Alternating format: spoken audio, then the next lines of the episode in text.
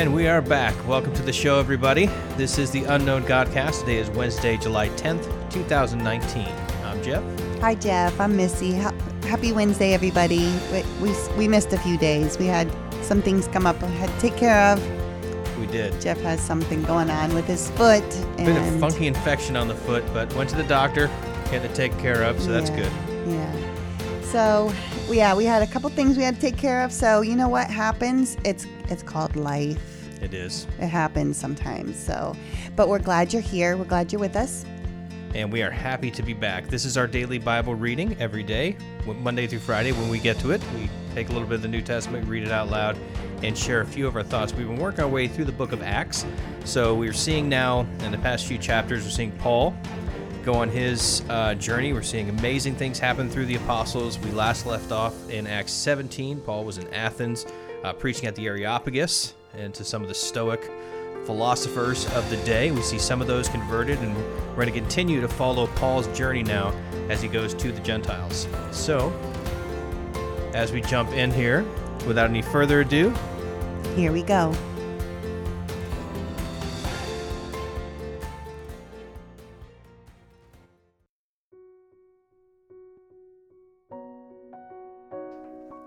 After this, Paul left Athens and went to Corinth. And he found a Jew named Aquila, and a native of Pontus, recently come from Italy with his wife Priscilla, because Claudius had commanded all the Jews to leave Rome. And he went to see them. And because he was of the same trade, he stayed with them and worked, for they were tent makers by trade. And he reasoned in the synagogue every Sabbath, and tried to persuade Jews and Greeks.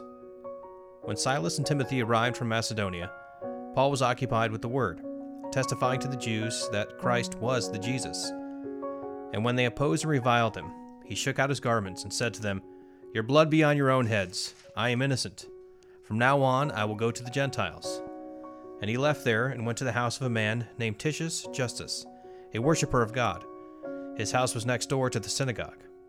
Crispus, the ruler of the synagogue, believed in the Lord, together with his entire household. And many of the Corinthians, hearing Paul, believed and were baptized.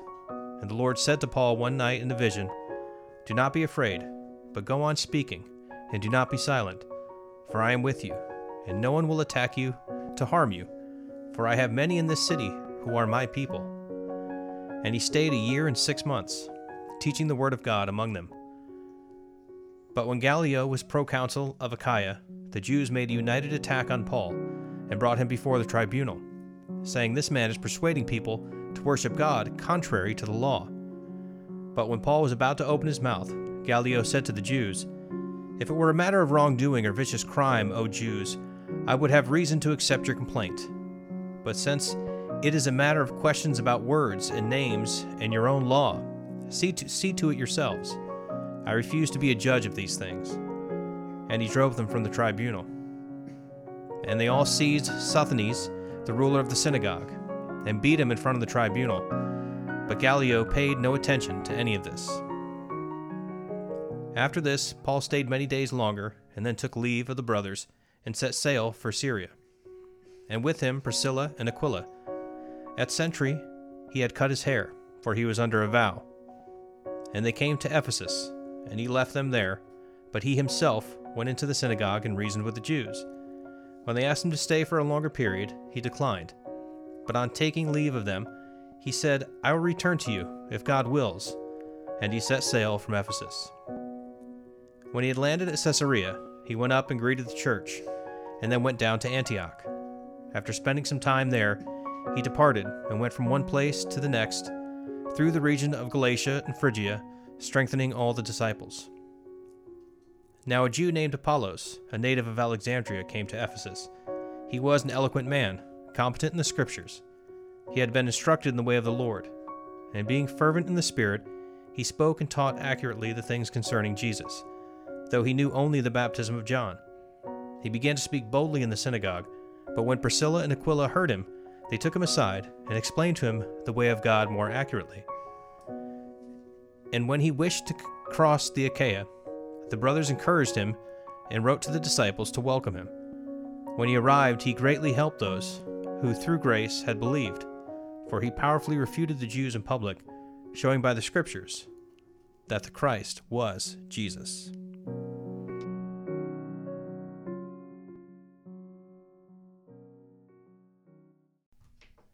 Okay, so we're seeing Paul uh, now in Corinth, and what's really cool is we're seeing him go through these cities and towns where, as we read on in the New Testament, we're going to start reading the epistles where he's writing back to these same churches um, to encourage them, strengthen them, uh, rebuke them in some cases.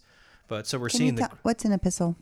an epistle is a letter to the churches. Okay. So Paul writing back to, you know, when we read the books, you know, uh, Colossians, Ephesians, Corinthians? Corinthians, Oh, right? He's writing right, to good. these churches um, that he was part of planting.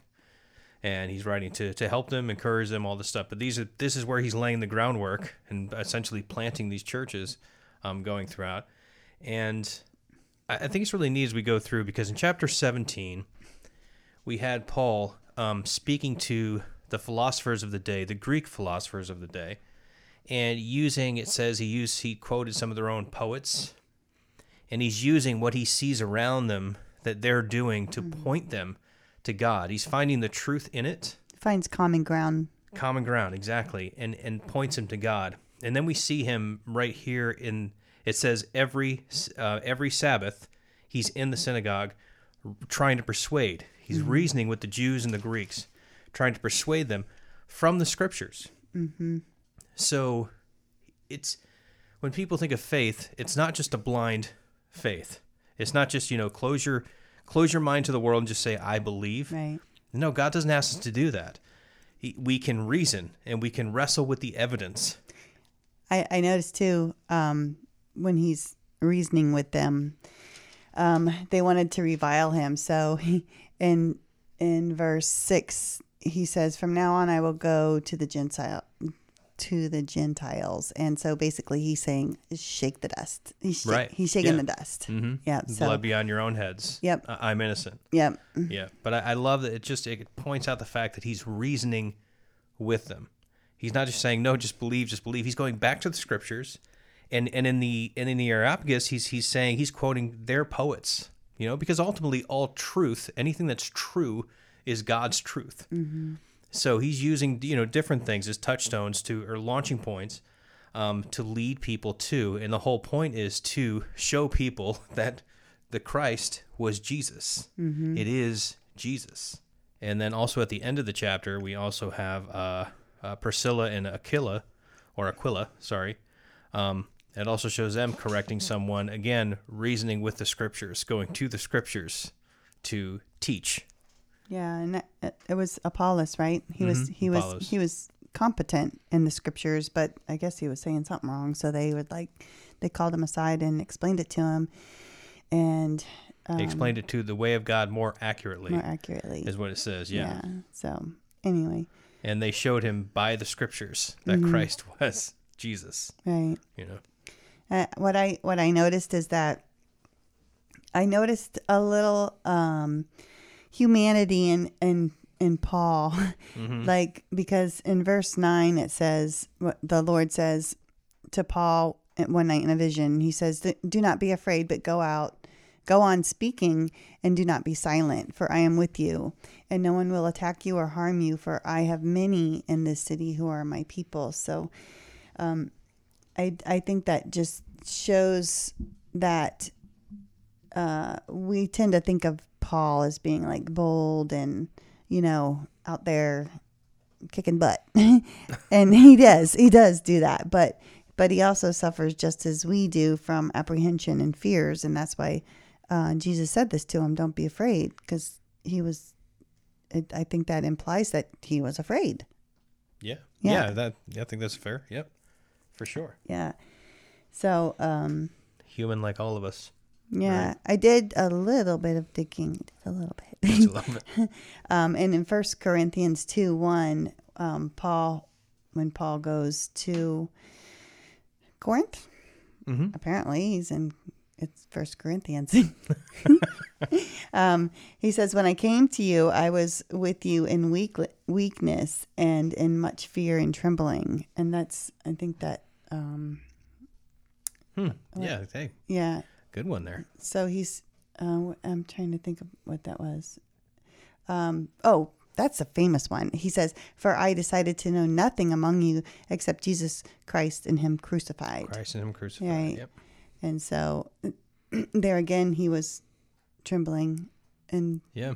and weak. That's a good connection. I would I wouldn't have caught that. That's a really good one. Yeah. Yeah.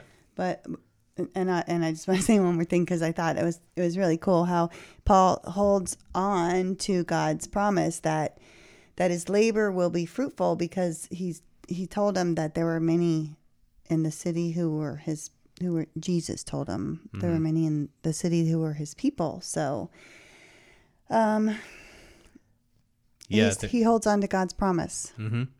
And God and is using him to fulfill that promise for others too, right? He's mm-hmm. saying, Don't be afraid, but go on speaking. Do not be silent. Right. Keep giving the good news. Paul's the means by which God is using him to gather these people in this city who are his people, mm-hmm. those whom he knows, and he's calling to himself through the apostle here. Yeah, he's he he's truly being the salt and the light. And in Matthew mm-hmm. Five, somewhere in Matthew, he said Jesus said, "You are the light, and you are the salt and the light of the world." And um, it, here it is it, that the wor- that the world is what God is aiming at.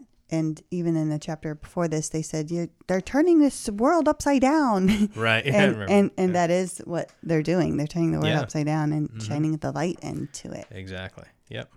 Really good. So I don't know. Is a neat little chapter here. We're starting to see Paul uh, really get into a stride here. Now we're seeing it go to the Gentiles proper.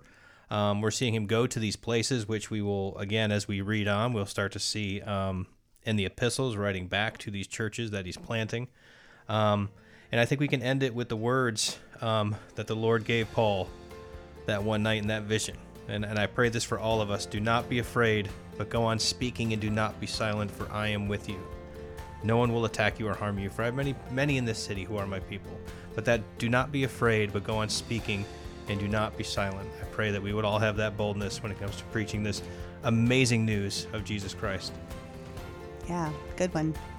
So that's it for today, guys. Hope you enjoyed it, and we'll catch you back here tomorrow, God willing, for Acts chapter 19.